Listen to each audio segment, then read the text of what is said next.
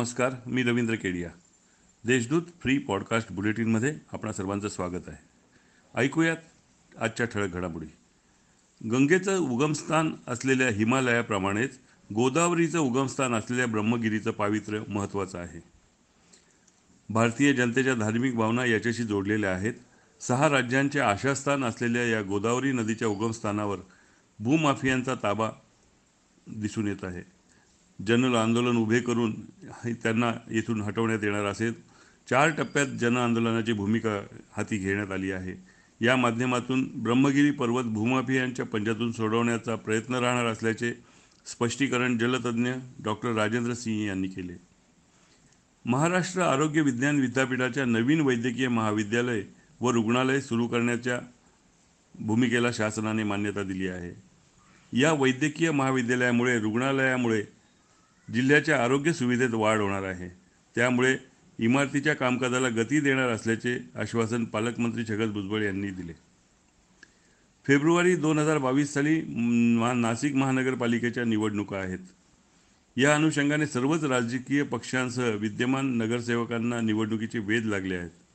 नुकत्याच झालेल्या महासभेत महापौर सतीश कुलकर्णी यांनी प्रशासनाला अत्यंत कडक शब्दात धारेवर धरले होते. शहर विकासाची कामे प्राधान्याने करण्यासोबतच प्रत्येक प्रभागातील पाच कोटी कामांचे टेंडर याच महिन्यात काढण्याचे त्यांनी आदेश दिले आहेत. जिल्ह्यातील सोनोग्राफी सेंटरची तपासणी करण्यात आली. या सेंटर्समधून चालू व बंद स्थितीत असणाऱ्या मशीनबाबत आढावाही घेण्यात आला. त्यातील सोळा सोनोग्राफी सेंटर्सबाबत प्रस्ताव विभागाकडे पाठवण्यात आले आहेत. तीस जूनपर्यंत याबाबतची कारवाई पूर्ण करण्यात येणार आहे. महाराष्ट्रातील आंब्याचे विशेषतः कोकणातील आंब्याची अमेरिकेत मोठी बाजारपेठ आहे. मात्र कोविड एकोणावीसमुळे सलग दुसऱ्या वर्षी भारतातून आंब्याची निर्यात झाली नसल्याने आंबा उत्पादकांना मोठा आर्थिक फटका बसला आहे. The blind welfare organisation Nashik या संस्थेच्या वतीनं संस्था आली आपल्या दारी या संकल्पनेतून कोविड आपत्तीच्या काळात सामाजिक बांधिलकी जपण्याच्या उद्देशाने दृष्टीहीन व्यक्तींची होणारी उस उपासमार लक्षात घेत एकशे वीस अंध कुटुंबियांना एक महिन्याचं रेशन धान्य वाटप करण्यात आले. पाणी गुणवत्ता कार्यक्रमाअंतर्गत जिल्ह्यात सलग चौथ्या वर्षी सर्व तालुक्यातील जलकुंभांची स्वच्छता व शुद्धीकरण तसेच हातपंपाचे शुद्धीकरण करण्यात येत आहे. एक जून ते दहा जूनपर्यंत चालणाऱ्या या अभियानाचा मंगळवारपासून शुभारंभ करण्यात आला. मागील पंचवार्षिकात तात्कालीन मुख्यमंत्री देवेंद्र फडणवीस व ऊर्जामंत्री चंद्रशेखर बावनकुळे यांनी उद्योगांना प्रोत्साहन देण्याच्या दृष्टीने विदर्भ मराठवाड्यातील उद्योगांना वीज दरात सवलत जाहीर केली होती. त्यामुळे उर्वरित महाराष्ट्रातील उद्योजकांची राज्यांतर्गत स्पर्धा निर्माण झाली होती. प्रत्यक्षात शासनाने दिलेल्या सवलतीचा लाभ केवळ पंधरा मोठ्या उद्योगांनी लाटल्याने महाराष्ट्रातील उद्योजकांनी नाराजी व्यक्त केली आहे.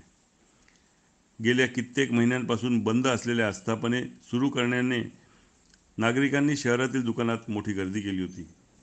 मात्र नागरिकांनी बाजारपेठेमध्ये गर्दी केल्यामुळे पुन्हा करोनाचा धोका वाढण्याची शक्यता जाणकारांनी व्यक्त केली आहे.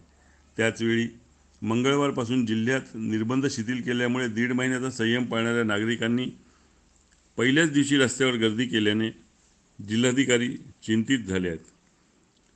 जिल्हाधिकारी सूरज मांढरे यांनी शुक्रवारपर्यंत वेट अँड वॉचची भूमिका घेत नियमांचे पालन न केल्यास पुन्हा कडक निर्बंध लॉकडाऊनचे संकेत दिले आहेत.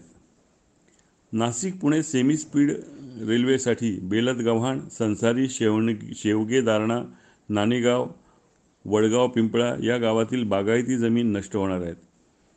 रेल्वेच्या जाण्याचा मार्ग बंद होणार नागरिकांच्या जगण्याचा मार्ग बंद होणार असल्याने हा निर्णय बदलण्याची मागणी करीत ग्रामस्थांनी खासदार हेमंत गोडसे यांना साकडे घातले. आपण राज ग्रामस्थांसोबत असल्याचे आश्वासन खासदार गोडसे यांनी दिले.